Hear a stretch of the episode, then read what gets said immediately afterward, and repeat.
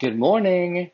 Today is one of those days where I'd like you to be thinking about who you are becoming.